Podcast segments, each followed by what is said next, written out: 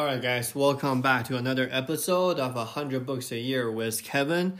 Uh, today, I want to start a new book. Um, I actually was really excited about this until I read this book called The Half Life of Facts.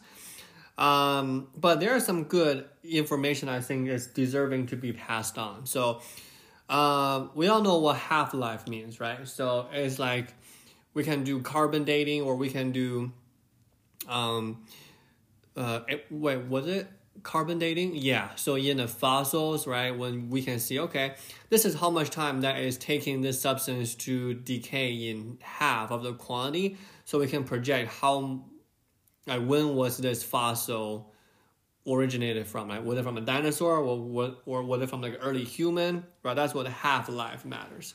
Um, and what most people don't realize is there is a thing called the half life of facts, of knowledge, right? And I truly become aware of this, I want to say a few months ago, right? Um, and I was reading this book, right? I think we talk about this, The Purple Cow. Um, I took a, I took an uh, advertising class uh, back in college, right? That was for like four months, and to be honest, like that class was great. We talk about TV spot, we talk about commercials, but I will argue that in this day and age, at 2020, end of 2020, uh, those things don't matter anymore, uh, or don't matter that much anymore, right? Because people are not watching cable that much. People are trying to get rid get rid of ads. So advertising agencies are not the premier way of doing marketing, right? So that is my personal examples of dealing with the half life of facts, right? I I kind of feel like, oh crap, like why did I take that class? Like that class, it's not relevant anymore. Maybe I should have taken another class when I was in college, because the relevancy of the class of the content changes, and that's why I was so interested in this book is because, you know, maybe facts have or knowledge have this type of uh, tendency as well, and then it turns out it does, right? An example of that will be back in the 1930s, if you're going to medical school in Johns Hopkins, they teach us that they have 48 chromosomes. But right now we know we have 46, right? So that was the wrong information back in the 1930s. Or, uh, you know, a smoking, right, used to be okay in the 40s and 50s, now it's bad, right? So the thing is, is if we can understand the underlying order and patterns of how facts change, we can handle the uncertainties better. We can trying to map out the uncertainty parameters, and we can at least have a reasonable range of um, where or when the uh, uncertainty might occur. So it's actually really interesting how you know there are different scientists and psychologists or a or a, a statisticians how they investigate this problem. For example, back in 1947, there is a, a psychology named Harvey Lehman, uh, L E H M A N. So Lehman set out to count the number of major contribution made in different areas in years. So that could be from the field of genetics to math to arts. Um, so the time period that he set on was hundreds of years, right? So uh, for philosophy, we're talking about 600 years from 1275 to 1875. Let's say for botany, they're doing a sample from 1600 to 1800, sorry, to 1900. And for geology, we're doing it from 1500 to 1900. So after carefully sorting through, here's what he find out, right? So medicine and hy- and a hygiene, that information doubles in contribution every 87 years. Philosophy doubles every 77 years. Math doubles every 63 years. Geology doubles every 46 years. Chemistry doubles every 35 years. Genetics doubles every 35 years and opera start uh, doubling every 20 years. And then those are from the 1940s, if I remind you. So what that means is if you can see the pattern, right, for those that are not modern science subjects, right, we're, we're not talking about like, like like chemistry or math, right? Those things have a a lot of a shorter um, half life because it's being updated all the uh, all the time, right?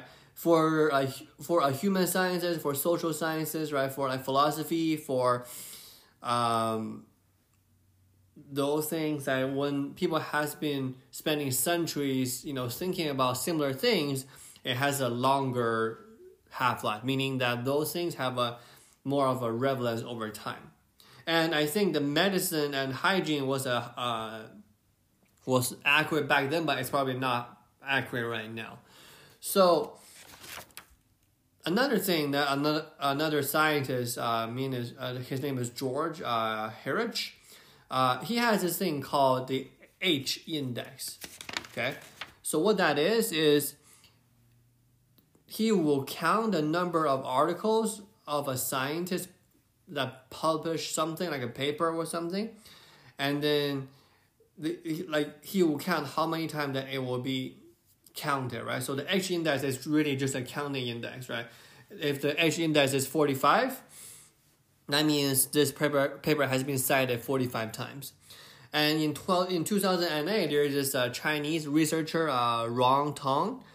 Um, he uses that citation and he come up with a better, kind of a more sustained, more relevant to the current modern worlds and like uh, an uh, analysis, right? And it's even more breakdown. So we have physics. Uh, the half life is about thirteen years. Uh, economics about nine and nine point three eight years. Math about nine point one seven years. Psychology about seven point one five years. History about seven point one three years, and religions about eight point seven six years. So physics, right, is being like one of the hard sciences. I think that makes sense uh, comparatively to you know uh, uh, economics or psychology, right? Um, so if you get a physics degree, that might last you longer because the problems are harder to solve, right? So the point of this podcast is not really, you know, trying to distinguish. Oh yeah, like physics is better than math, right? Or physics is better than a psychology degree. I'm not trying to do that, but I just want to kind of introduce this idea to you guys that there's actually half life of our education. There's actually half life of our knowledge. So that's why I think you know lifelong learning is the only way that like we can at least survive in the modern world because if you go into the college back in the 80s and if you haven't read a book since or if you haven't done any firmware update quote unquote a firmware update since then you're not gonna survive in 2020 you're just not right? So that's why i think using this half-life of facts angle we can make an argument for more reading more listening to books or podcasts or uh, read up doing some difficult readings for uh, historical papers and arguments or published works. And I think we really need to promote long term, lifelong learning before we can say that we are educated, right? Because I feel like, oh, like, like over time, like the longer that you're, you're like you're done with education, the less relevant you are in terms of your knowledge framework. And I myself trying to avoid that with this podcast, with reading habits, and I think uh, maybe others should have done the same thing or find your niche, right? Maybe you are into different things and just just read up on it, like update your firmware, and then we go from there. All right, guys, thank you for listening. Bye.